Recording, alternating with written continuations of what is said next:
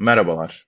Konuğumun ilgi alanlarıyla alakalı konuştuğumuz Tepkime programına hoş geldiniz. Bugün konuğum Arda. Arda benim 7. sınıftan arkadaşım. Yaklaşık 7 yıldır süren bir arkadaşlığımız var. Kendisi İstanbul Üniversitesi'nde. E, hoş geldin Arda, nasılsın? Merhaba, hoş bulduk. İyiyim valla. Bir şekilde devam ediyor hayat. Sen nasılsın? Ben de iyiyim. Tekrardan Türkiye'ye geldim. Son birkaç aydır Türkiye'deyim. Burada Almanca öğrenmeye çalışıyorum. Almanya'da bir üniversiteye gitmeye çalışıyorum. Çünkü Amerikan üniversitesi bende biraz tatminsizlik yarattı ve o vergilerin yüzde kaçının savunma sanayine ve yüzde kaçının eğitim e, sektörüne harcandığını görünce orada okumanın pek mantıklı olmadığını düşündüm ve şimdi Almanya'da okumaya çalışıyorum. Umarım seneye gidebileceğim. Sen de İstanbul'da okuyorsun Arda. Yani 7. sınıfta şeyler vardı nasıl söyleyeyim? Emir, Berkay. Sınıfın Evet evet sınıfın yıldızları evet. yıldızları vardı. Sen hiç onlardan bir tanesi olmamıştın diye hatırlıyorum evet, ben. ben ve lisede de pek çalışmadın ve gayet de hani iyi bir derece gerekiyor diye biliyorum ben İstanbul'da evet, hukuk evet. fakültesinde okumak için. E, nasıl oldu bu? Klasik bir geyik vardır ya işte çalışmadan yapıyorum falan gibisinden. Hani, Aynen. E, benimki de biraz öyle oldu ama ben pek öyle, öyle demeyi sevmiyorum. Çünkü hani e, hava atıyormuş gibi oluyor ki hava atılacak bir şey değil. Keşke çalışabilsem, düzenli çalışabilen bir insan olsam. İlkokulda, ortaokulda zaten benim hiperaktivitem var. Dikkat bozukluğum var. Çok odaklanamıyordum derslere. İlkokulun, ortaokulunda pek bir ciddiyeti olmadığı için hani dersleri iyi kötü hallediyorduk. Lisede de e, bir şekilde kıvırdık yani. Zaten eşit ağırlıkçı olunca rakip kalitesi de düşüyor. Hani ben kimseyi eleş, e, ezmek anlamında söylemiyorum ama. Yo eşit ağırlığa geçen pek çok arkadaşım eşit ağırlık daha az kompetitif yani daha az e, zor olduğu için geçtiler yani. Yani fizik, kimya, e, biyoloji falan onları da yapabiliyordum ama hani benim zaten oldu bitti istediğim bölüm hukuktu. Ama hani sadece matematik kalıyor geriye zor derslerden. Edebiyat, tarih falan bunlar zaten yatkın olduğum şeylerdi ki zor bir şey de değil yani edebiyat, tarih öğrenmek. E, öyle bir şekilde hallettik yani. Ama üniversitede tabii e, bu çalışmadan olmadığını anladık geçen sene.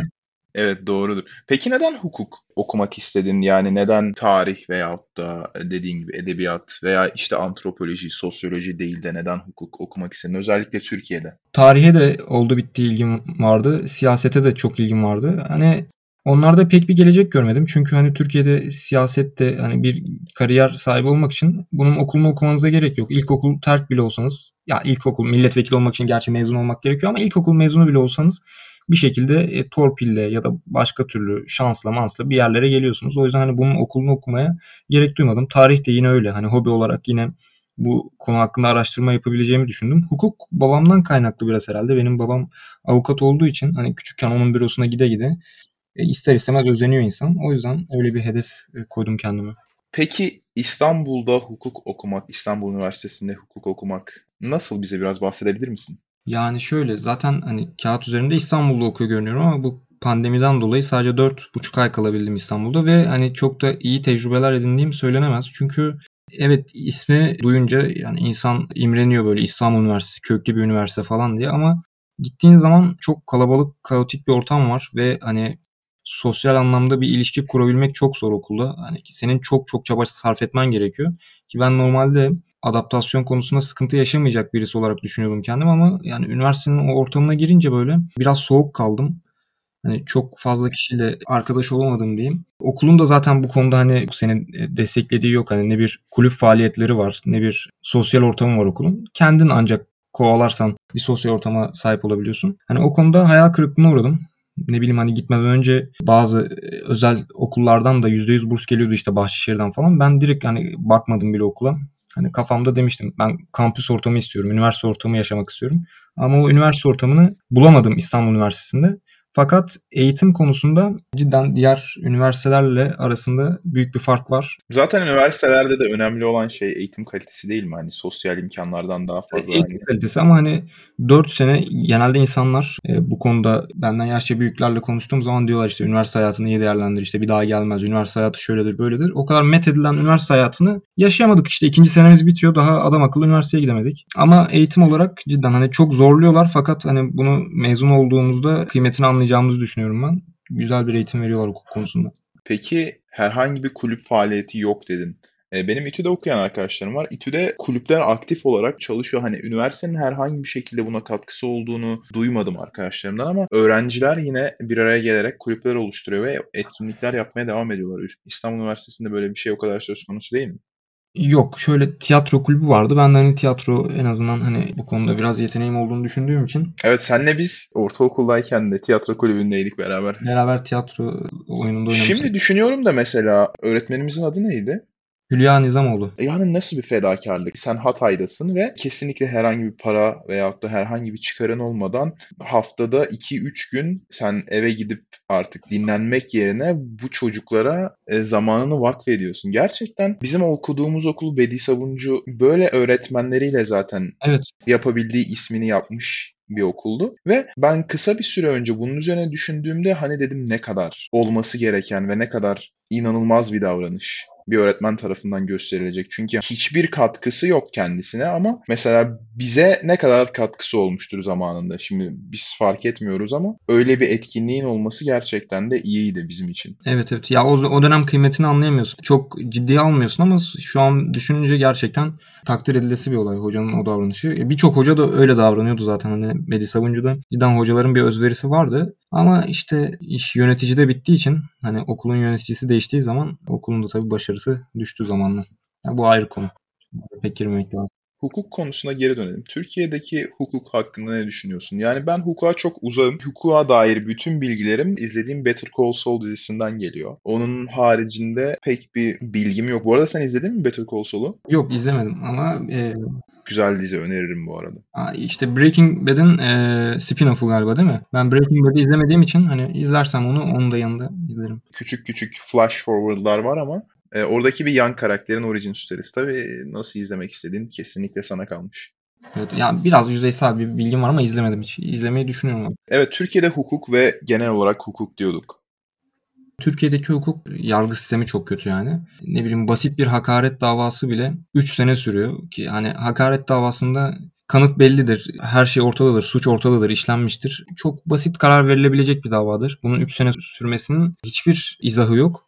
Ama bütün davalar bu şekilde uzun sürüyor. Yargı süreci çok yavaş ilerliyor ve e, kararlar da çok sakat oluyor. Çünkü liyakat yok. Hakim savcılıkta önce bir e, sınav yapıyorlar. Daha sonra da e, belli bir puanın üstünde ama çok ortalama bir puanın üstünde alanları mülakata alıyorlar. E, sınavda 100 üzerinden 96 alan aday mülakatta nedense eleniyor ama 100 üzerinden 50 alan mülakatta hakim oluyor. Zaten liyakat eksikliği Türkiye'de bence genel olarak Evet. bir problem. Hani sadece hukuk alanında değil. Yani babamın stajyerleri arasında vardı. Hani çocuk lisede de annem benim öğretmen onun öğrencisiymiş. Annem diyor boş kağıt veriyordu yani bana hani yazılıda sıfır böyle boş kağıt veriyordu bana. O dönem hukukta baraj da yoktu. Şu an bir baraj sistemi getirdiler ama hani Hukuk barajı ne kadar diye sorsam Şu an- sana şu anda biliyor musundur? eşit ağırlıkta ilk 125 bine girmek gerekiyor. Giremezsen 125 bin birinci olsan hukuk tercih edemiyorsun. Tıpta da 50 bin bu baraj. İşte eskiden bu baraj yoktu. Ne alırsan al hani bir özel okulda okuyabiliyordun. Bu arkadaşı da işte Kıbrıs'ta özel okutmuşlar. Sonra babamın yanında hatırla staj yaptı. Dilekçe yazmasını bile bilmeyen bir adam ama daha sonra da torpille hakim oldu yani. E, Böyle birisi hakim olunca da e, yargı sistemi anlamını yitiriyor yani. CİMER'in yeni sistemi herhangi istediğimiz bir kişiyi Cumhurbaşkanına hakaretten ihbar edebiliyoruz. Konu hakkında bilgin var mı? E,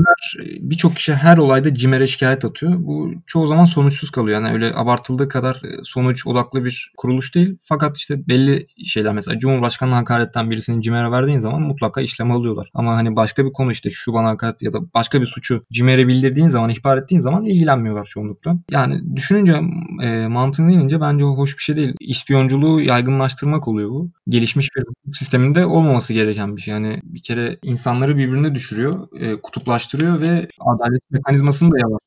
Dünyada şu anda siyasetçilerin inanılmaz bir kutuplaştırma çabası var. Bunu Amerika'da da görebiliyorum. Ben Türkiye'de de görebiliyorum. Hani bu iki yerde yaşadığım için söylüyorum. Hani insanların gerçekten birbirleriyle barış içinde yaşamasındansa nefret siyaseti hani bir tarafa değil de o tarafın karşısına oy vermek daha çok. Hani bir gruptan nefret ederek öbür tarafa oy vermek genelde çalışıyor maalesef günümüz demokrasileri. Sanırım nefret insanı yani insan kitlesini e, sevgiden daha fazla bir arada tutuyor. Yansıtıyor. Evet o da çok gariptir. Acaba köklerimize indiğimizde bir şeylerin kendimizden daha güçlü olan hayvanların soyunu kurutarak onların aslında ilk kabileler de e, bu şekilde bir araya geldiği söylenilebilir. Geçen yine söylemiştim e, dinleyen ortaya çıkışında işte mamutların soyunu tüketerek veyahut da işte kılıç dişli aslanların soyunu tüketerek bir araya geliyorlar ve onların kemikleriyle müzik yaparak ayin yapıyor aslında insanlar ve bu da çok inanılmaz bir topluluk bilinci oluşturuyor insanlarda ve din de aslında böyle ortaya çıkıyor. Peki ne kadar doğru sence bu yargı? Nefret insanları sevgiden daha fazla bir arada tutar. Bence şöyle söyleyebiliriz. Nefret e, olgunlaşmamış insanları sevgiden daha fazla bir arada tutar diyebiliriz. Çünkü bence insanın bir skalası var hani daha çok primal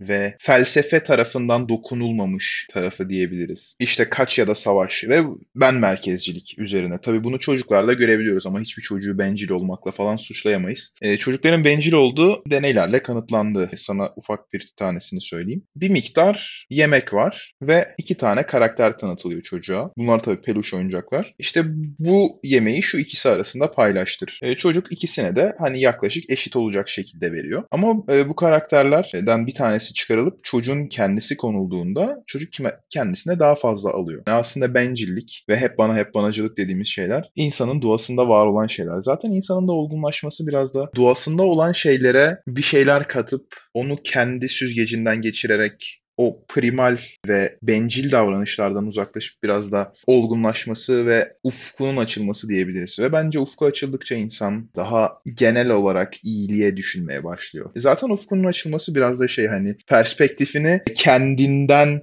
dışarıya açmak. Çünkü ufkun ne kadar darsa aslında o kadar dünyayı kendinden ibaret sanıyorsun diyebiliriz bence. Yani ben bu konuda muhtemelen senle de tartışmışımdır. Hani çok hatırımda değil ama birkaç kişiyle daha tartıştım. Hani benim de primal davranışlarım vardı. Ben de kendimi böyle çok e, önemli hissettiğim için bu bazı davranışlarıma yansımıştı. İşte ama işte zamanla onları bırakıyorsun. Olgunlaşmayı bu şekilde açıklamak da güzel, mantıklı yani. Evet, primal davranışlardan uzaklaşmak şeklinde ama mesela primal davranışlarında e, çok kıymetli olduğunu bana kardeşim öğretti. Kardeşim çok kinestetik zekaya sahip bir insan. Sürekli hani dokunarak sevgisini belir. Ve ben bunu kardeşimden öğrendim. En basitinden sarılmak. Sarılmanın ben çok büyük bir gücü olduğuna inanıyorum. Çünkü sonuç olarak kanımızda olan bir şey hani modern ifade tekniklerinden daha kuvvetli bence. Mesela sevgini ifade etmenin en iyi yolu dokunmak bence. Evet o konuda katılıyorum. Cidden sarılmak insanı iyi hissettiriyor. Bu sadece basit bir örneği. Ama işte primal yanlarımız kötüdür ve hani progresif yanlarımız iyidir diye ikiye ayırmak da biraz saçma. Sadece primal tarafımızda tabii ki de günümüz dünyasına alışamamış şeyler var. Yani belli şeyleri içinde tutmak gerekiyor. Yani her zaman her konuda progresif olmak da iyi değil. Çünkü bu aslında primal davranışlar dediğimiz şeylerin çoğu hayatta kalma içgüdüsünden geliyor. O yüzden de hani hepsini bir kenara bıraktığın zaman aslında hayatta 1-0 geride oluyorsun. Büyük bir dezavantaj oluyor. Bazılarına ihtiyacımız var o konuda. Şu anki beynimiz ve 250 bin yıl önceki beynimiz e, tamamen aynı. Fakat tarımın ne zaman bulunduğuna baktığımız zaman hani sadece 10-15 bin yıl önce bulunmuş olduğunu e, keşfediyoruz. Ondan sonra sanayi devrimi hayatımızı çok büyük etkiledi. Şu anda sanayi devrimi sayesinde bulunduğumuz odalardayız. Yani çok büyük bir şekilde hayatımızı şekillendirdi. E, bence evrimimiz hayat tarzımızın değişimine ayak uyduramadığı için biraz yabancısı kalıyoruz hayatlarımıza ki bence çoğu insanın e, depresyonla yüzleşmesinin veyahut da davranış bozukluklarıyla yüzleşmesinin sebebi de bu. İnsanın tarımı keşfetmesi, sanayi devrimi falan deyince çok çok eskiden hani belki 2000-3000 sene önce insanlar alışverişlerini parayla yapmıyorlardı. Belli şeyleri takas ederek yapıyorlardı. Sonra para bulundu. Muhtemelen para ilk bulunduğunda da hani bazıları bunu saçma bulmuştur ya işte eşya takası varken ne gerek var paraya gibi.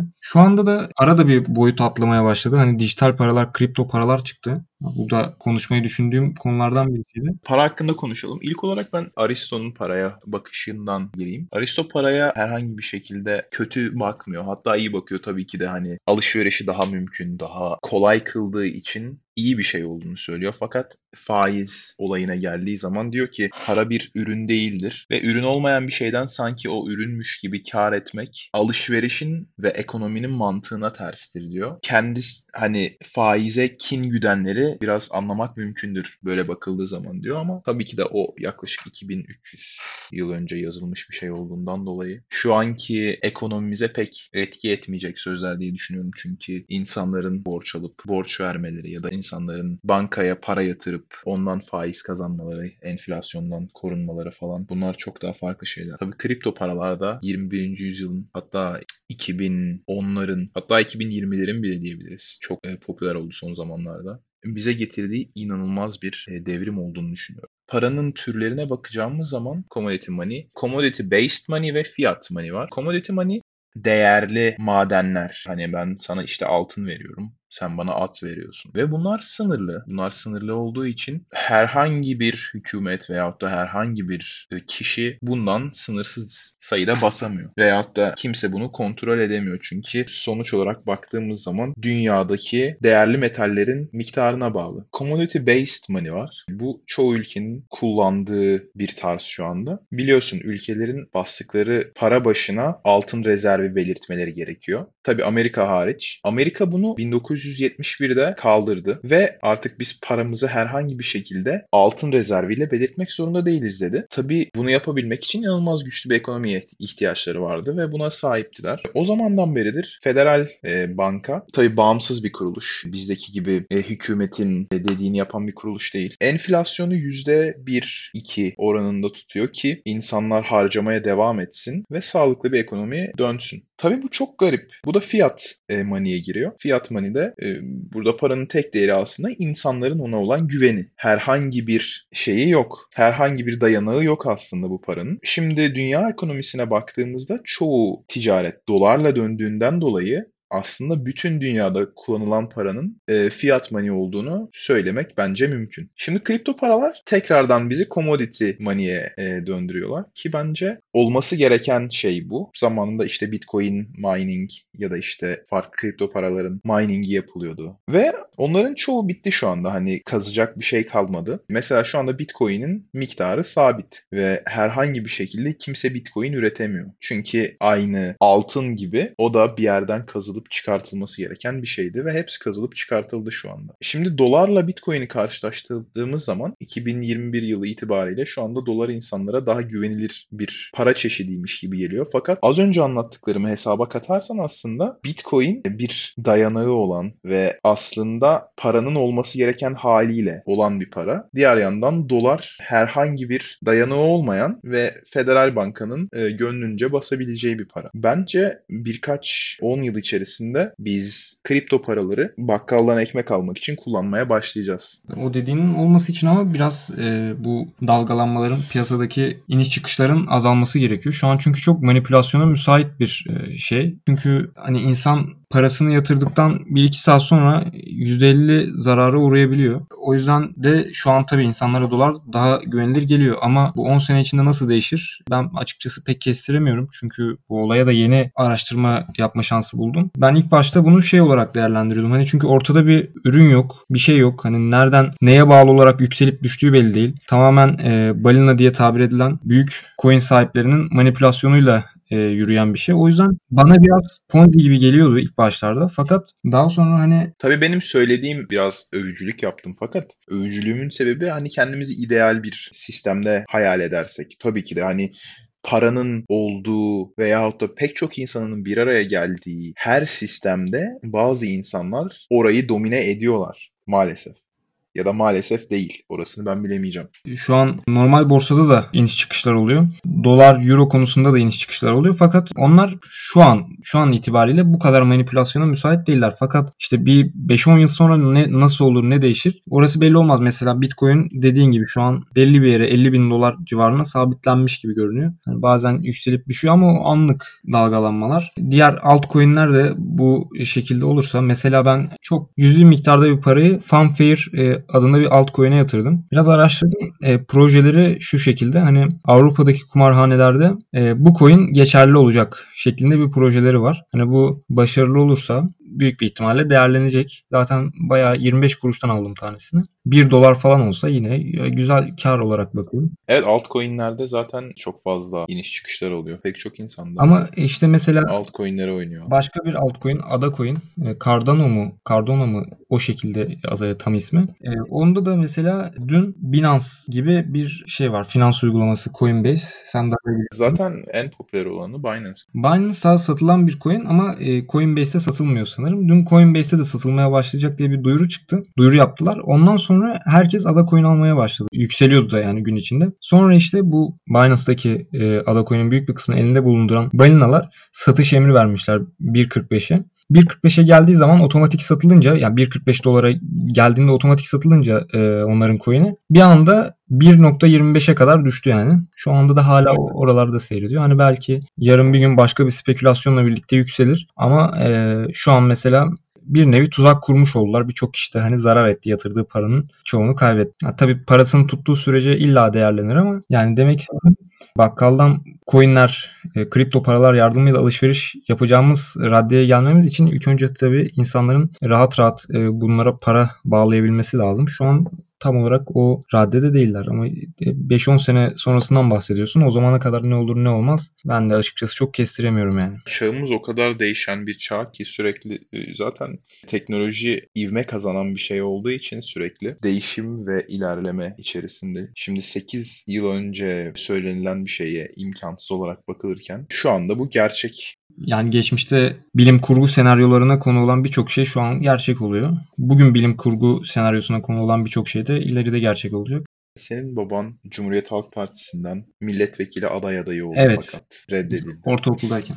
Yani sıraya koymadılar. Ve CHP bayağı içli dışlı bir aileydiniz. Dışarıdan bakınca tabii içeriden nasıldır bilmiyorum fakat. Yani işin aslı da o. Peki bize günümüzdeki CHP ve o zamanlarki CHP hakkında birkaç bilgi sunabilir misin? Tabii şöyle bizim aile ilk önce onun e, kısaca şeyini yapayım uzatmadan. E, benim dedem e, rahmetli dedem 50 seneye yakın CHP üyesi olarak yaşadı. Babam da yani neredeyse 18 yaşından beri CHP üyeliği hala da devam ediyor. CHP üyesi yani. Ben de o yüzden hani aileden görürsün. Bizim ortaokul dönemleriydi. Şey yapıyordum hani CHP'ye kendimi yakın hissediyordum. O dönemki CHP'nin politikaları şimdikinden biraz daha farklıydı. Yine Kemal Kılıçdaroğlu genel başkandı ama yeni genel başkan olmuştu. 2010-2011 gibi genel başkan oldu yanılmıyorsam. Kemal Kılıçdaroğlu'ndan önce Deniz Baykal genel başkandı ve hani daha ulusalcı bir politika izliyorlar. Biz Atatürkçüyüz, e, Cumhuriyetçiyiz. CHP'de de sadece bu tarz adamlar barınabilir şeklindeydi. Daha sonra Kemal Kılıçdaroğlu gelince partinin işleyişi biraz değişti. Hani reform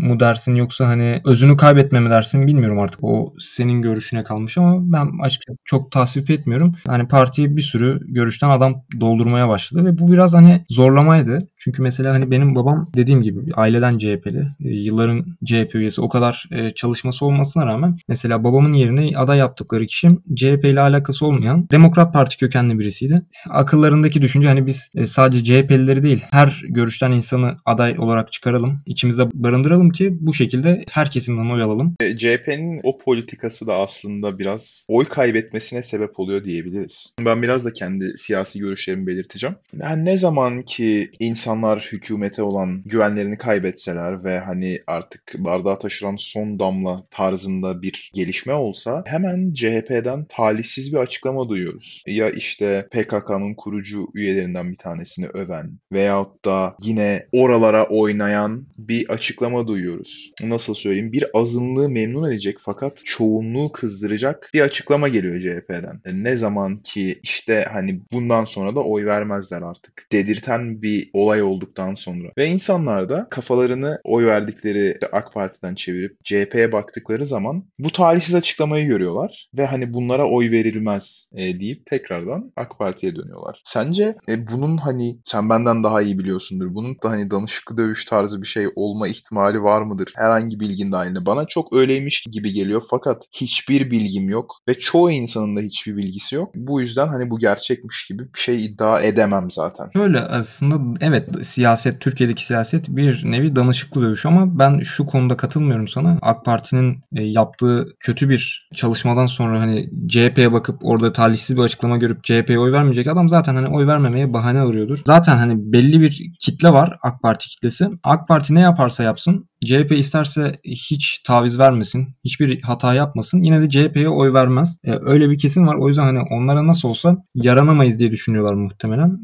ki ben de o konuda aynı düşünüyorum. Hani sen nasıl bir e, çalışma izlersen, nasıl bir siyaset izlersen izle MHP'liler, AK Partililer bunların kitlesinin büyük bir kısmı CHP'ye oy vermez. Ben de öyle düşünmüyorum. Bence çoğu insan e, tabii her her partinin kemik kitlesi vardır ama e, çoğu insan bu kadar ekonomik çöküşten bu kadar işte ama ekonomik skandaldan sonra bir tarafta oy verecek başka yer arayıp CHP'ye baktıktan sonra o talihsiz açıklamaları görüp geri dönüyor diye düşünüyorum. Ben o zaman şöyle toparlayayım. Bir tarafta ana sağlamış bir ekonomi var. Bir tarafta da mesela örnek veriyorum Ekrem İmamoğlu'nun o Kadınlar tweet'i görmüşsündür işte Pervin Buldan'la Akşener'i aynı anda anda kullanmış. Bana göre çok gerek. Yok görmedim vallahi. Ha, e şöyle o zaman kısaca anlatayım. Ya Kadınlar Günü'nde Ekrem İmamoğlu tweet attık. Fakat e, şöyle bir ayrıntı eklemiş. Demiş ki işte HDP Genel Başkanı Pervin Buldan ve İyi Parti Genel Başkanı Meral Akşener nezdinde tüm e, kadınların Kadınlar Günü'nü kutluyorum şeklinde. Hani orada Akşener ve Pervin Buldan'ı aynı cümlede geçirmesi hatta Pervin Buldan'ın Kadınlar Günü'nü kutlaması hem İyi Parti içinden hem de AK Parti MHP cephesinden tepkiler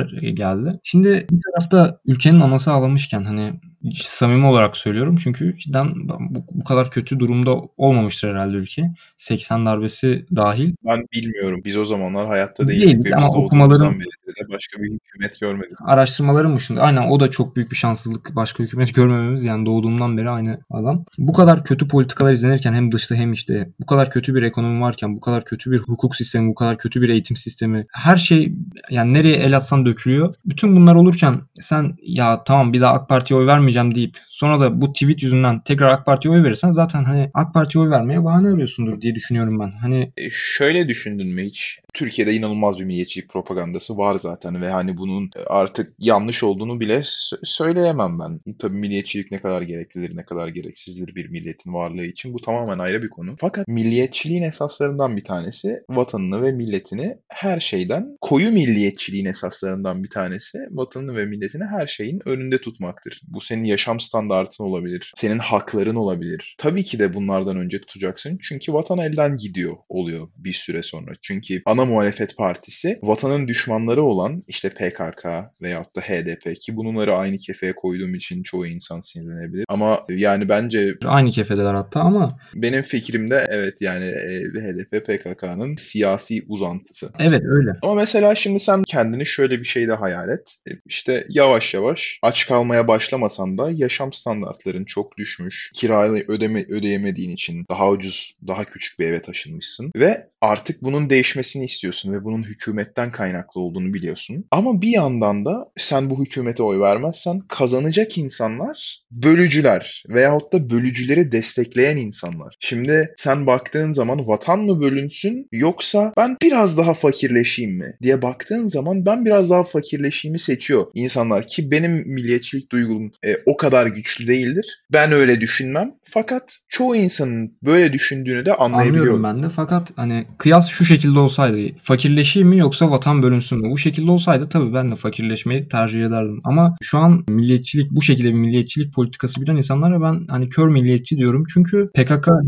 elbette vatanın düşmanı. Fakat hani AK Parti vatanın dostu mu ya da AK Parti vatanı bir arada mı tutuyor? En fazla kutuplaştırma politikasını AK Parti izliyor. Bu o yüzden kör milliyetçi diyorum. Hani sen tamam milliyetçilik yapıyorsun iyi hoş da AK Parti de burada vatanı ayakta tutan bir parti olarak değerlendirilmemeli. Çünkü iktidara geldikleri 2002 senesinde PKK tarafından şehit edilen asker sayısı sıfıra ulaşmış. Terör şehidimiz yoktu 2002'de ilk iktidara geldiklerinde. AK Parti döneminde bu kadar tavan yaptı. Hani şu an Peki CHP'nin mesela şimdi sen dedin AK Parti vatanı bir arada tutmuyor. Tam tersine kutuplaştırıyor. Siyasette neyin gerçek olduğundansa neyin halka aktarılabildiği daha önemli değil mi sence de? Şimdi AK Parti bu halka aktarma işini çok iyi yapıyor. Halkın dilinden konuşmayı çok iyi bilen veyahut da halkı kendi dillerine anlayacak şekilde değiştirmeyi çok iyi bilen bir parti. Ama mesela CHP AK Parti bütün bu algı operasyonunu başarılı bir şekilde yürütürken AK Parti'ye bir şekilde asist yapması söz konusu değil Öyle mi sence? zaten. Hani insanların algısı aslında Türkiye'de çok kolay manipüle edilebilir bir rüzgar gibidir. Çok kolay değiştirirsin. Öyle bir şey ki hani olmaz demeyelim. Birçok kişi şu an milliyetçilik yapan birçok kişi e, HDP'yi şirin bile gösterirsin ki zaman zamanında da gösterildi yani 7 Haziran Tabii ki. Evet, evet. Açılım Aynen. döneminde Hem açılım döneminde hem de ondan sonra AK Parti'de ayrılık olduğu dönemde de hani 7 Haziran seçiminde bir ara koalisyona mecbur kaldı ya tekrar seçim yapıldı. O dönemde mesela HDP başka e, seçmen çevrelerinden de oy aldı ve %11 mi ne bir oy oranına ulaşmıştı. Hatta Sırrı Süreyya Önder çıkmıştı demişti ki işte biz Türkiye'nin partisi olmaya geliyoruz falan. Hani böyle sanki PKK ile arasına mesafe koymuş bir Türkiye partisi olacakmış gibi de bir tablo çizmişlerdi ve birçok insan da bunu yedi yani. Yine yerler. Yine böyle bir algı çalışması olsa olur tabii yine insanlar inanır. Ama işte muhalefet bu algı işini çok beceremiyor. Bir yandan ama haklarını yemeyeyim sosyal medyada mesela AK Partilerin çok bir e, gücü yok. Sosyal medyada Twitter üzerinden özellikle çok kolay muhalefet yanlısı bir algı operasyonu yürütülebiliyor. Fakat bunda hani Öyle mi evet söylüyorsun? ama bunda tabii muhalefet liderlerinin ne kadar katkısı var hiç yok. Bu biraz da gençlerin hani Z kuşağı dedikleri kuşağın biz buna dahil Hı miyiz bu arada hep Z kuşağı falan deniyor ama biz sanırım Galiba biz Z kuş evet Z kuşağında oluyoruz Oluyor diye biliyorum. Kesinlikle emin değilim. ben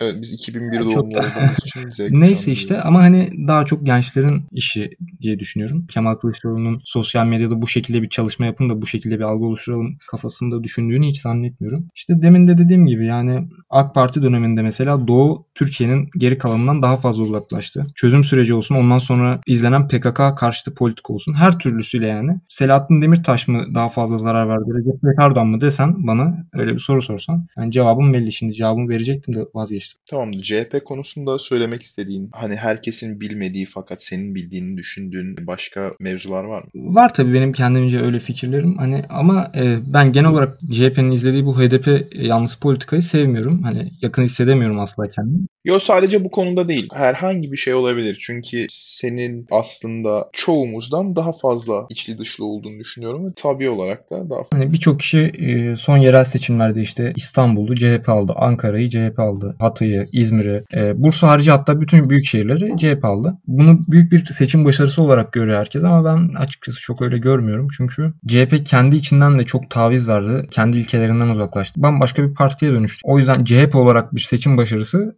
diyemiyorum ben buna. Çünkü mesela Recep Tayyip Erdoğan hem seçim kazanıyor hem de kendi kafasına göre hareket eden bir adam. Hani kimsenin çıkıp hesap sorabileceği bir adam değil. İstediği gibi kendi parti içinde de Davutoğlu mesela başbakan onu alıyor görevden. İşte Melih Gökçek belediye başkanı sen diyor istifa edeceksin. İstediğini yapan bir adam. CHP öyle değil çünkü bu seçimleri tek başına kazanamadı. Mesela İstanbul seçimini HDP ile bir ittifak yapmasalardı kağıt üzerinde olmayan bir ittifak yani kazanamazlardı. Çünkü orada HDP aday çıkarmadı İstanbul'da. Öyle olunca bütün onların seçmeninin oyu Ekrem İmamoğlu'na gitti. Onlar sayesinde onların yardımıyla seçim kazanınca da bir yandan onların eline bakmış oluyorsun. Mesela Ekrem İmamoğlu'nun geçenki tweetini demin söylediğim bu Pervin Buldan'la ilgili olanı birçok kişi tepki gösterdi ama ben Ekrem İmamoğlu'nun mesela onu ay şöyle bir tweet atayım da çok işte iyi görünürüz falan düşüncesiyle attığını düşünmüyorum. Bence o da bunu atmaya zorunlu bırakıldı. Çünkü ben birkaç yerde denk gelmiştim bu HDP'lilerin açıklamasına. İşte CHP sürekli bizi dışlıyor. AK Partilerin, MHP'lilerin tepkisinden korktukları için terörist yaftası yapıştırılmaması için bizden uzak duruyorlar. Tabii bir Ya şey öyle. değil mi yani? Ama Terörist, işte e, Aba altından da sopa gösteriyor. Tabii ya şimdi.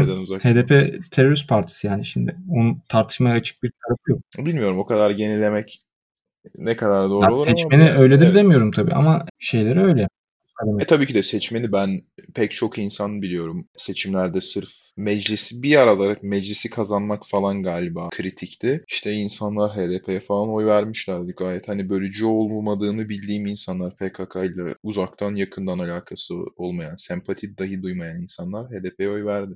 Şu an HDP'nin eline bakıyorlar çünkü aba altından sopa gösteriyor. Yani sen bizim sayemizde İstanbul'u kazandın, Ankara'yı kazandın, bir sürü belediye kazandın, biz aday göstermedik diye. Bak bir dahaki seçimde yanında olmayız biz böyle dışlarsan diyerek ittifakı bitiririz, seninle ilişkimiz biter diyerek bir nevi hani aba altından sopa gösteriyor. Bu da muhalefetin tavırlarına yansıyor yani CHP'nin. Peki Mansur Yavaş Mansur hakkında ne Yavaş'ı ben genel olarak seviyorum. Hani hem belediyeciliği güzel yapıyor. Çalışkan bir adam. Hem de hani net bir adam. Hani belediye başkanı oldu diye. Hani mesela Ekrem İmamoğlu daha böyle tilki siyasetçi diyebileceğim kıvamda bir adam. Mansur Yavaş daha net siyasetçiden çok bürokrata benziyor. Ben Mansur Yavaş'ı daha çok seviyorum açıkçası. Çünkü hani kendinden taviz veren birisi olduğunu düşünmüyorum. Teşekkür ediyorum konulardaki düşüncelerimi Son olarak da şey demiştim ya hani e, sen demin dedin mecliste hani çoğunluk sağlayamasın AK Parti diye HDP meclise mutlaka girsin diye HDP veren Bir aralar öyle bir şeyler dönüyordu. Ben hiçbir zaman siyasete o kadar ilgi duymadım ama hatırlıyorum öyle bir şey var ama hani mesela o dönemde ben şahsen kendim vermem HDP'ye oyu ama hani o dönem şey diyenler oluyordu işte HDP'ye oy veren teröristtir nasıl verirsiniz işte katilleri meclise soktunuz falan. Ya tamam HDP'liler terörist de diğer AK Parti'nin, MHP'nin, CHP'nin milletvekilleri de bilim adamı değil, imam değil, bir şey değil. Hani onlar da sütten çıkmış ak kaşık değil. Bir kere hani onu göz önünde bulundurmak lazım. Bir de ben HDP'nin tek başına bir tehdit olabileceğini düşünmüyorum. Hani en fazla e, eline Kalaşnikov almış maymunlar olarak değerlendiriyorum. Hani dağda bir şekilde çatışıyorlar falan. Hani yıllardır bitirilememesi bile bence yani büyük bir aciziyet öyle bir örgütün bitirilmesi. PKK'yı e, kestirip attık. Hiçbir üzerine dahi konuşmadık. Tabii ki de senin benim bildiğim şeyler e, olduğu için ama onun hakkında da kısa şöyle bir şey söyleyeyim. Kürt halkı özellik istiyor diye lanse ediliyor. PKK tarafından fakat bence olan bir tane şeyin Kürt halkıyla alakası yok. E, çoğu insan e, Kürt ve Türkiye Cumhuriyeti'nde mesut bir şekilde, mesut diyeyim demeyeyim de bir ırkı Türk olan insan kadar mesut şekilde yaşayabiliyor çünkü artık hangimiz mesut kalabiliyorsak bu sistem altında ve kimsenin hani özellik istediği yok aslında. Fakat PKK bence burada daha gelişmiş ülkelerin veyahut da daha orada kendilerine e, bir subject yani orada kendilerine biat edecek bir yapılanma istedikleri için ve Türkiye Cumhuriyeti Devleti'nin de kötülüğünü istedikleri için bir şekilde paralı asker olarak tutulmuş, kendi çıkarları olmayan, sadece kim fon sağlıyorsa ona çalışan bir örgüt olduğu kanısındayım. Ve kim diyorsa ki işte bunlar Kürt halkının özgürlüğü için özellikle iyiliğine Aha. çalışıyor. Yani bu aslında tam tersi şimdi. ırkçılığın şu anda günümüzdeki ırkçılığın sebebi ki çok kaldığını düşünmüyorum. Bence eskisi kadar büyük bir sorun değil. Ben 2007-2008 zamanlarını hatırlıyorum. O zamanlar e, ben dört yol, Hatay'ın dört yol ilçesinde yaşıyordum. Orası da Kürt. Evet, evet var tanıdıklarım dört yoldan Kürt. Evet tabii ki çok yani olduğu bir yer. Hı hı. Bayağı Kürt insan var orada ırkçılığın aslında temeli de PKK'nın yaptığı eylemler. Neden kimse çık mesela işte romanlara işte lan işte romansın sen e, Kürtlere böyle bir tepki var. Çünkü PKK'nın yaptığı eylemler sonucunda. Zaten kuruluş itibariyle de çeşitli istihbarat teşkilatlarının e, desteklemesiyle kurulmuş. Yani APO ya da diğer kurucu teröristler hepsi e, ne istihbarat örgütlerinin maşası olarak görüyorum ben. Yani sana o konuda katılıyorum. Tabii e, örgütün içinde böyle beyni yıkanmış zombiler de var ama hani onlar piyon eline silahı verip öne atacağın türden insanlar. Ama üst kademelerin hepsi FETÖ de aynı şekilde mesela. Yani onu da işte insanlar savunmaya çalışan kalmadı şükürler olsun ya ama çünkü savunmaya çalıştığında getirmeye korkuyorlardır. Yani onu da hani ulvi bir amaca hizmet eden, lanse etmeye çalışan herkese ben gülüyorum çünkü çok belli yani zamanında Fethullah Gülen tarafından yapılan dünya gemisinin kaptanı Amerika'dır açıklamalarını falan çoğu insan unutuyor. Fakat işte dediğim gibi ben her ne kadar ilgilenmesem de balık hafızalı değilim o kadar. Öyle söyleyeyim. Ki yani besbelli bir şey bu. Çünkü hadi ona da değinelim. Şimdi bir topluluk var ve bu topluluk kandırmakta ve o topluluğun bütün üyeleri devlette yüksek pozisyonlara geliyor. Ve o topluluğun dershanelerinde, üniversite sınavında çıkacak sorular öğrencilere veriliyor. Ve o topluluk içerisine üye olan herkesi hapsediyor. Çünkü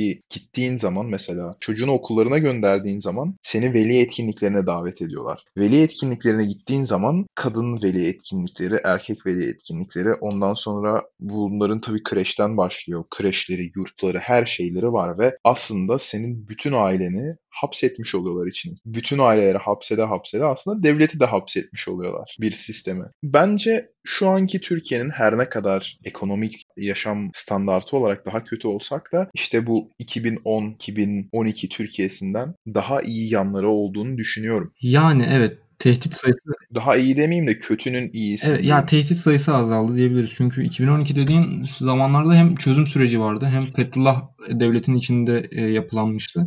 En azından şimdi onlar yok. Bunları anlayabilmek için çok zeki olmaya veyahut da çok şey bilmeye gerek yok. Mesela İran'ın CIA tarafından nasıl bitirildiğini okuyan herhangi bir insan bunun aynısının Türkiye'ye uygulanmaya çalıştığını Tabii, anlayabilir. Basit bir mantık yürütme yeterli yani. Çok da bir bilgiye gerek yok aslında. Ve şu anda da aslında komik bir şekilde CIA'nin oradaki etkisi şans eseri işte atıldı ve şans eseri başa gelen grup radikal İslamcılardı. Khomeini hükümeti. Ve Khomeini hükümetinin de dört elle sarıldığı şey İslam'dı yine ve her şeyi daha İslamize ettiler ve şu anki Türkiye'de de olan şey bu hani coğrafya kaderdir sözü bir kez daha doğrulanmış mı oluyor bilmiyorum burada.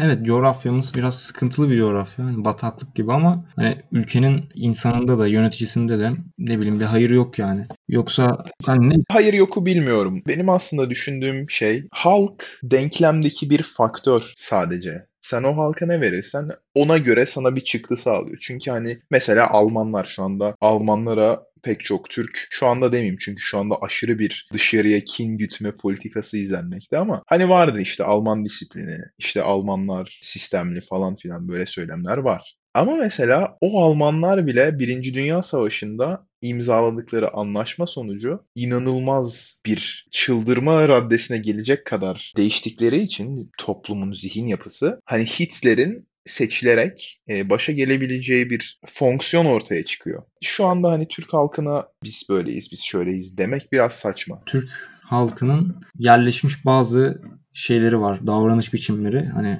her Türk'te rastlarsın. Hani birçok ayrı karakterde insana bakarsın ama hepsinin ortak bir özelliği vardır. Hani toplumun genlerinde olan bir durum vardır. Yani mesela Türkler asla hani Alman örneğini verdin. Almanlar kadar disiplinli çalışkan değillerdir. Genlerle alakalı olmasa da ülkenin son 20-30 yıllık yönetiliş biçiminden kaynaklı bir eğitim problemi var halkta. Hani eğitimsizlik. Ee, ve ilk başlarda konuştuğumuz gibi Zaten eğitim her şeyin çözümü değil. Evet, eğitim her şeyin çözümü ve ilk başlarda konuştuğumuz konuya geliyor yine. Primal şeyleri, özellikleri çok fazla Türk e, halk. Çoğu şeyini aşamamış daha. Bunlardan ama aşamadıkları bir husus, bir özellik aslında e, işimize yarıyor. O da mesela Birinci Dünya Savaşı'nda Almanlardan bizim farkımız özgürlük duygusu. Özgürlük duygusu gelişmiş bir halk ama onun dışında hani diğer konularda nedense hep ilkel kalmış yani. Toplumda dönen tartışmalara bakıyorsun. Sadece partiler bazında e, değerlendirmiyorum ben. Bütün kesimlere yayıyorum. Çünkü hani CHP'lisi de, AK Partilisi de, MHP'lisi de, Kürdü de, Türk'ü de, Atatürkçüsü de, İslamcısı da, ülkücüsü de hepsi bir noktada aslında çok ilkel kalmış. Yani tartışmaların düzeyi de öyle, tartışılan konular da öyle. Hep inanılmaz bir fanatizm var her şeyde. Neyi savunuyorsan savun. Futbolumuz öyle, partilerimiz öyle. İnsanlar çok fazla fikirlerini belirtmek ve dikte etmek istiyorlar ve aslında düşündükleri şeyin doğru olduklarına o kadar fazla inanıyorlar ki ben Türkiye'de çok rastladım buna. Her yerde olabilir bu sadece bizim halkımıza indirgemek çok doğru olmaz ama bu da çok büyük bir hastalık söylediğin gibi yani benim düşündüğüm şey veyahut da benim doğru olduğuna inandığım şey doğrudur. Sadece insanın gideceği yolları daraltır ve sonuç olarak seni yine kendi küçük zihnine hapseder. Bütün dünyaya açılmaktansa. Şu an biz burada kaç bir saattir konuşuyoruz, tartışıyoruz. Farklı fikirlerde olduğumuz konular var ve bence bunlar hakkında konuşmak daha keyifli. Çünkü ben bir şey anlatsam sen evet desen onaylasan, sen bir şey anlatsam ben onaylasam bunun anlamı ne yani bize kattığı şey ne? Ama insanların işte istediği o. Yani sen benim gibi düşüneceksin. Ben böyle düşünüyorsam sen de bu şekilde düşüneceksin gibi dikte etmeye çalışıyor herkes kendi düşüncesini ve yani büyük bir problem bu. Çünkü her kesimde görülüyor ve hani azımsanamayacak kadar da çok ülkenin insanında. Çok ilkel bir özellik. Bu arada sen Amerika'da yaşadın 2-3 sene sanırım. Kaç sene tam olarak? Evet. 3 yıl kadar yaşadım Yani ben. benim gördüğüm kadarıyla, gözlemlediğim kadarıyla hani bu kadar ilkel davranışlardan bahsettik toplumlardaki. Bence Türk halkına en yakın millet Amerika halkı. Onların da e, bu konuda çok geride kaldıklarını düşünüyorum bu açılardan. Mesela milliyetçilik orada da çok büyük bir tabu. Bizdeki kadar değil. Çünkü bizde milliyetçi olmayan vatan haini ilan ediliyor. Orada e, daha çok seçim meselesi gibi. Fakat söylediğin söylediğinin bir kısmı doğru. Orada da çünkü inanılmaz bir kutuplaşma gözlemliyorum ben. Çünkü yine siyasetçilerin yaptığı bir şey bu. Halkı yine kutuplaştırıp birbirlerine düşürüyorlar ve kavga etmelerini sağlıyorlar ve dediğim gibi yani halk bence sonuç olarak sadece fonksiyon. O yüzden kutuplaştırma politikası izlerse eğer ki tepedeki insanlar halkla kutuplaşıp birbirine girecektir. Fakat Amerikan en azından gençlerinde çünkü ben onlarla beraberdim. Bizdeki kadar kendi düşüncesini ifade etme aşkı veyahut da sivrilme aşkı yok. Daha çok insanlar birbirlerine dikte etmektense kendi hallerinde takılmayı tercih ediyorlar. ve bu hani o insanlar hakkında benim e, yine takdir ettiğim şeylerden bir tanesi. Ya yaşam standartlarıyla alakalı bir yerde. Çünkü burada bir özelliğin ön plana çıkmazsan, kendini bir şekilde kanıtlamazsan, rüştünü ispat etmezsen ikinci sınıf vatandaş muamelesi görüyorsun Türkiye'de. Hani Türkiye'de bir özelliğin ön plana çıkman lazım ki iş kurasın, evlenirsin ya da düzenli bir hayata sahip olasın. Yoksa o işler de zorlaşıyor yani. Yoldan geçen sıradan bir vatandaşa bakış açısıyla belli bir statü sahibi. Sıradan olmak bize şey gibi. Gerçi herkes de sıradan olmak kötü gibi gözüküyor. Bize öyle lanse ediliyor ama yani öyle değil aslında. Son konumuz olan roleplay'e geçelim. Roleplay senin ilgi alanın. O yüzden başlamak ister Tabii misin? şöyle kısaca e, bahsedeyim. Ben hani roleplay deyince insanların aklına şey geliyor. Hani roleplay yapma oyunu, RPG oyunlarında Benim aklıma şahsen e, Heh, Dungeons Dungeons and Dragons. tarzı oyunlar geliyor. Veya işte e, Arma 3 ya da son zamanlarda GTA 5'te roleplay serverları çıktı. Onlar geliyor yani aklıma. Ben Dungeons and Dragons'ı bir kere oynadım. Bir kere de onun bir Game of Thrones versiyonunu oynadım. Yani bir DM oynattı bize. Tecrübeli birisiydi. Bayağı bilgi sahibiydi o konuda. Hatta sana da e, davet atmış mıydım atmamış mıydım tam hatırlamıyorum. 4-5 sene önce. Ama mesela e, başkasının hazırladığı bir senaryo içinde bir karakteri canlandırınca çok da rahat hissetmiyordum. Ben daha çok böyle doğaçlama. Hani mesela şeyden de görmüşsün ortaokuldan hatırlıyorsun. Yani Türkçe e, dersinde yani küçük bir metin yazma ödevi veriyorlardı. Ben orada hani hocaları sınıf arkadaşlarımı falan değişik değişik karakterlere sokuyordum. E, Rasim Gülen'e yapmıştım mesela. Raysam Glenn yapmıştım. Hani bu tarz şeyleri yapmayı seviyorum. Bunun hani e, nedeni çok fazla belki zamanında e, western çizgi romanları okumam ya da fantastik kurgu okumam olabilir. Ama internette herhangi bir foruma girdiğim zaman o forumda mesela açtığım hesap e, ben olmuyorum çoğunlukla. Hani yazdığım bir karakteri oynuyorum. Kafama göre takılıyorum. Bu şekilde daha çok zevk alıyorum. Yani internette geçirdiğim Roleplay oyunlarının aslında iyi tarafı sen kendi karakterini kendin oluşturman değil mi? Biraz da DM'in hatası olmuş olmuyor mu? Çünkü benim baştan sona izlediğim veyahut da tecrübe ettiğim tek e, roleplay oyunu bir aralar Geek Yapar'ın e, roleplay oyunları vardı. İzledin mi veyahut da biliyor musun bilmiyorum. Cenk ve Erdem'le yapıyorlardı. Cenk ve Erdem'le olanları tavsiye ederim. Keyifli izlemesi. Ve o zaman keyifliydi yani. 1-2 yıl önce. Ve o zamanlar keyif aldığımı hatırlıyorum izlerken.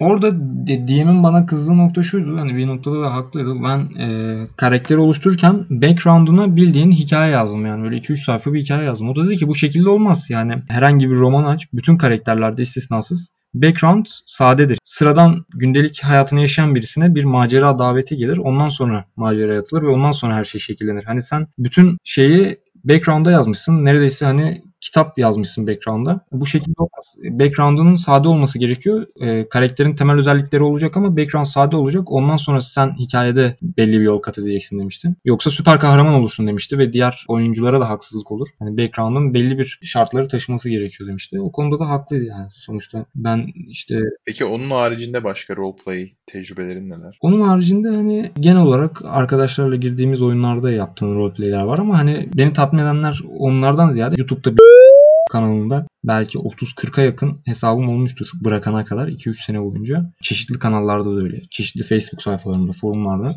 Sen bütün yorumlarını sen mi atıyordun oraya? Kendi kendine yorumlarda diyalog şöyle.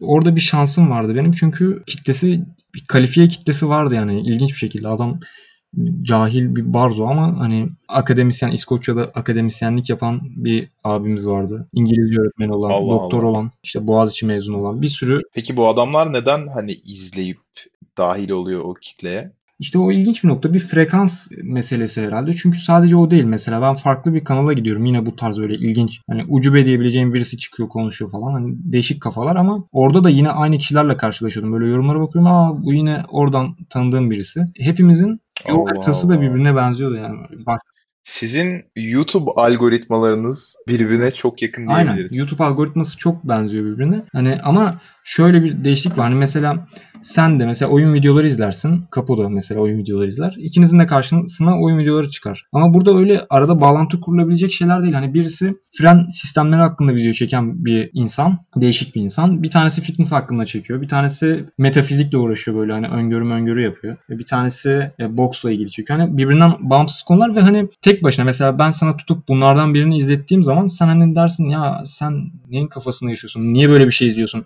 Evet ben Bilgi Adam'a bakmıştım sen çok muhabbetini yaptıktan sonra hiç de ilgi çekici gelmedi. ben de ya senin böyle absürt davranışların vardır onlardan biridir deyip geçiştirmiştim açıkçası. Ya işte birçok insana da hani yakıştıramıyorlar diyeyim. Diyorlar ki hani senin ne işin olur ya sen niye böyle bir şeyle uğraşıyorsun? Ya yok benim yakıştıramadığım değil. Bir kişiye bir şeyi yakıştırıp yakıştıramamak bana kalmış değil. Ben sadece hani Arda'nın yaptığı bir şey olarak. Evet yani doğrusu o zaten. Ama işte dediğim e, nokta da o yani mesela senin ilgini çekmemiş, başka birçok kişinin ilgisini çekmemiş ama aynı kişilerin ilgisini çekiyor. Benzer şeyler mesela reis değil başka birini göstersem o da ilgini çekmeyecek belki ama aynı şeyler aynı kişilerin ilgisini çekiyor. Değişik bir mesele o. O insanların hepsi de yaratıcı yani belli bir eğitim almış insanlar olduğu için onlar da belli karakterleri Ve sen bu adamlara aynı kitleyi farklı insanların kanallarında Evet. görüyordun. Bir Allah tanesi- Allah. Çok garip Bir gerçekten. tanesi mesela İçişleri Bakanlığı'nda çalıştığını söylüyordu. Bir tanesi ben diyordu jandarma özel hareketim falan. Bir tanesi Rus ajanıydı. Bir tanesi Fitness Federasyonu'nda çalışıyor. Roleplay e, içinde sen de hani adamı gazlamak maksatlı ona böyle şey yapıyorsun. Diyorsun o sen Rus ajanısın zaten bulursun falan. Tabii. Herkes roleplay yapıyor yani aslında. Adam da buna kendini kaptırmış. Mesela Peki senin karakterin neydi ben burada? birkaç farklı karakterleri anladım. Mesela bir tanesi şeydi hani öyle abartılı Yani YouTube yorumları roleplay yapıyorsun sen Evet bir tanesi mesela Sedat Peker'in aile dostuydu. Adam da Sedat Peker'le konuştuğunu düşünüyordu bu arada. Cidden Ben hani taklit yeteneğim de olduğu için Sedat Peker'in sesini yapmıştım. O da inanmıştı. Sedat Peker'in aile dostu başka karakterler. mesela bir tanesi kötü şakalar yapan bir karakterdi. İsmi de şeydi zaten. Hani o sürekli kötü şakalar yapıp sonuna da saçma sapan bir emoji koyuyordu. Evet, gerçekten kötü şaka. Yani işte zaten isminden belli hani Evet evet. bilerek yani Evet sırf anladım. e, amacı bu Aha. kötü şaka yapması. Bir tanesi Ya bize bu evrenden bahseder misin biraz? Şu anda ilgimi çekti mesela. Hani Reis'in videoları ilgimi hiç çekmiyor ama şu anda bundan bahsedince bu roleplay dünyası ilgimi çekti. Evet işte zaten videolardan bir haz alman da bu yorumlara bağlı. Mesela çünkü videolarda bazen siyasi böyle şimdi e, demin konuştuğumuz konulardan birisi. Herkes kendi görüşlerini çok önemli görüyor ya Türkiye'de. İşte o da o kafada olduğu için Ben Türkiye'de demedim genel yani genel olarak. olarak. Ama Yani bazı insanlar. evet. Neyse işte siyasi içerikli videoları çok hoşuna gitmez muhtemelen ama mesela yorumlardaki ortamdan bahsettiği videolar da var. Mesela e, bir tane videosunda diyordu ki işte var yani var ailemden saydığım, değer verdiğim aslanlarım var falan. Orada işte Sen onlardan bir tanesi değildin galiba. Sen e, aran bozuktu. Yok bir tanesiydim çünkü benim iki hesabımdan birisi en büyük düşmanıydı bir tanesi de ailesinden gördüğü değer ver. Peki etiği ne sence bunun? Aynı insan olarak hem ailesinden sayıp değer verdiği insan olman hem de en büyük düşmanı olman yani ve bu insanın herhangi bir şekilde fikir sahibi olmaması. Ya işte en sonunda ben zaten itiraf etmiştim. Dedim, İkisi de benim dedim. Hani bunu niye yaptım bilmiyorum. Bir an vicdan azabı çektim sanırım ama sonra pişman oldum. Bu da garip olur. Sonra ne dedi sana adam? Yani adam şizofrenisi çok ilerlediği için bunu da özüttü kendince. Hani dedi ki anlamadım. Hala troll olduğumu kabullenmek istemedi. Şey dedi. Psikolojim bozulmuş dedi. İşte sende dedi çok kişilik bozukluğu var herhalde. Videolarımı izle düzelirsin dedi yani öyle. Allah Allah. Adam yine şey yapmış. Bir aralar seni Ha, dava evet falan ediyordu. bayağı bir o. 50 kişiyi falan edecekti. Şey var içinde. Cenk Hoca.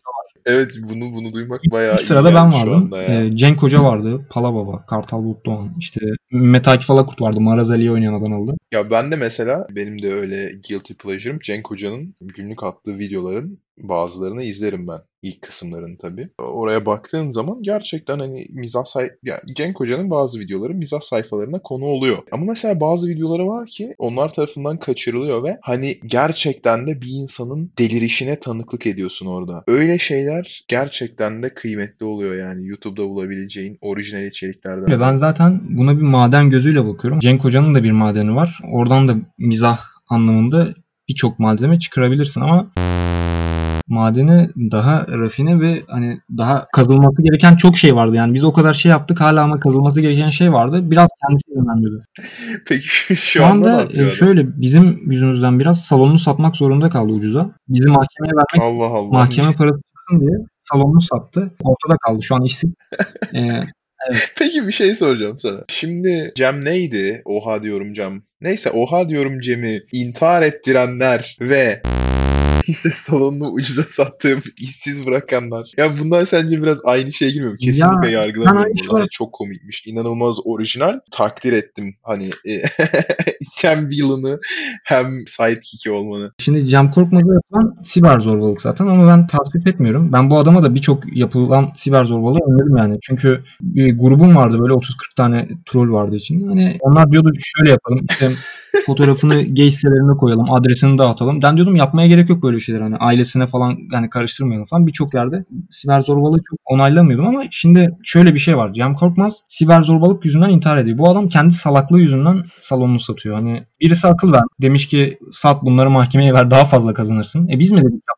Yani kendisi yap. Ne yani kendi Evet, bizim yüzümüzden demekle o zaman biraz hata ettin. Bence sizinle pek Yani. alakası yok yani. Adamın bir Ya şeyler Aynen öyle aslında. Ya biz sonuçta teşvik etmedik bunu ama kendisi sonuçta bizim de A- Ama mesela şu anda internet trollüğüyle alakalı inanılmaz bir aydınlanma yaşadım. Yaptığın şey internet trollü. Tabii, Yaptığın tabii, şeyin adı internet trollüğü. Hani bence bunu farklı bir başlık Yok. altına almaya hiç gerek yok. Ama çok orijinal. Gerçekten de şu anda dinlemesi bile bana keyif verdi. Yani gerçekten de internet şöyle, trollüğüne ayrı yani- perspektif kazandım. Peki şeyler hakkında ne düşünüyorsun? Böyle insanlara saldıran ve nasıl söyleyeyim? Yani yorumlarda işte bozdunuz, yok Ya- işte küfür edenler falan. O tarz insanlarla da sen içi dışta olmuşsundur. Sen daha yakından ilgilenmişsindir diye geri söylüyorum zekalılar sana. başka diyecek bir şey yok. Bana da hani musallat olanlar olmuştu içlerinden.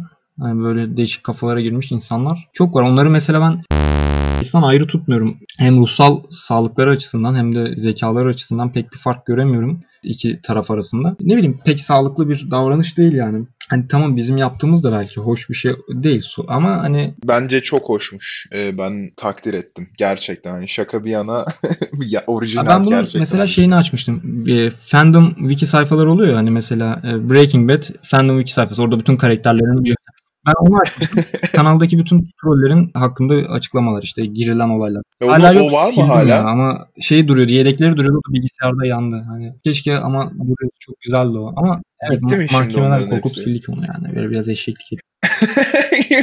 Mahkemeden.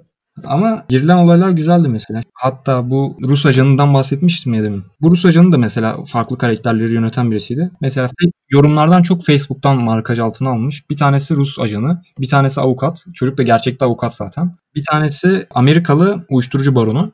Bir tanesi de Savaş Cebeci. Yani Savaş Cebeci olarak konuşuyor. İşte Savaş Cebeci hesabıyla yazıyor. Diyor ki işte ben diyor sana aşığım aslında. İşte lütfen benim hakkımda kötü videolar çekme falan. Bu da gerçekten karşısındakini Savaş Cebeci zannettiği için işte coşuyor falan. Vi- Videoda yayınlıyor. Peki yani Savaş Cebeci nickiyle başka birisinin yazıyor olma Düşünmüyor çünkü hani ona göre Recep Tayyip Erdoğan dahil herkes kendisini izliyor. Videodan bilim kapmaya, ilim kapmaya çalışıyor. O yüzden hani o yutuyor onları. Sonra mesela Savaş Cebeci hesabından yazıyor bunu işte. Sonra uyuşturucu baronu hesabından da diyor ki işte biz Savaş Cebeci'yi öldüreceğiz falan bize para ver. Sonra Savaş Cebeci buna yazıyor lütfen peşimdeki şeyleri al işte mafyaları falan. Rus ajanı hesabıyla e, kanala birisi şey yapmış, virüslü link atmış. E, Rus ajanı da bunu Rusya'da bulmuş Russian Federation olarak diyor videoda. Biz bunu bulduk diyor. E, Reis de sinirleniyor diyor. Bir tane de benim için vur diyor orospu çocuğuna. Vurun vurun diyor böyle. Ölüm emrini veriyor falan trollün.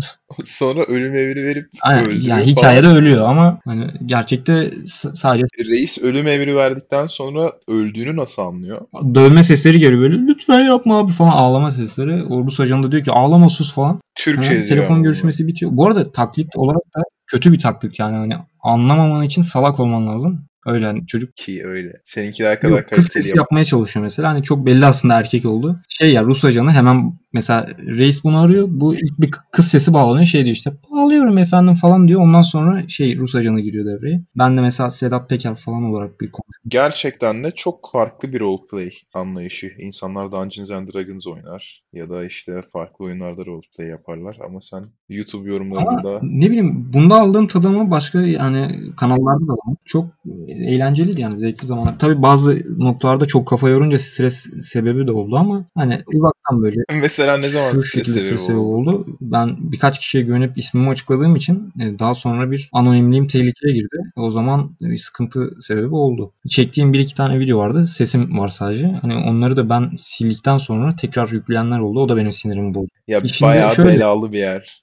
Gerçekten Tabii, de aynen şöyle dolu e, galiba. mesela bahsettiğim işte dedim ya Boğaziçi mezunu işte akademisyen var, doktor var, avukat var falan. Tamam bunlarla güzel bir roleplay çeviriyorsun ama bunun yanında bir de toksik diye tabir edilen kitle de var. Hani demin bahsettin ya işte Cem Korkmaz'a yorum atanlar işte yok şu bozdu bu bozdu. O kitle internetin her yerinde varlar. İşte onlar bu adamdan daha zararlı oldukları için e, ne yapacaklarını da kestiremiyorsun. Onlar bir yandan da zaten benim bırakma sebebimdi. Çünkü uğraşılmaz yani. yani kaybedecek bir şeyleri yok. Eğlenceden şeyden de anlamıyorlar. Direkt kafayı bozmuş insanlar yani. Ben tutup bunlarla sidikte yarıştıramam. O yüzden de Eğlencenin e, bir elinden nevi öyle oldu. bir- Ama zaten neyse çok da zaman gidiyordu. Tatlı bir anı olarak kalması iyi olmuş. Yoksa hani profesyonel olarak internet trollüğü yapmak, bir yandan Tabii üniversite tabii okumak biraz Yani işte yadırgadıkları noktada o oluyor normalde. E, Zamanında o oluyordu yani. Ne işin olur senin böyle boş bir işle gibisinden ama e, çoğu şey boş iş zaten o göze bakın. Arda teşekkür ediyorum. Ben Bugün teşekkür konuğum ediyorum. olduğun için. Farklı perspektifler getirdin şahsıma. Dinleyicilerimizle de pek fazla bilgi paylaştın. Umarım başka bir zamanda e, görüşürüz. Tepkimeyi dinlediğiniz için teşekkür ediyorum. İyi akşamlar.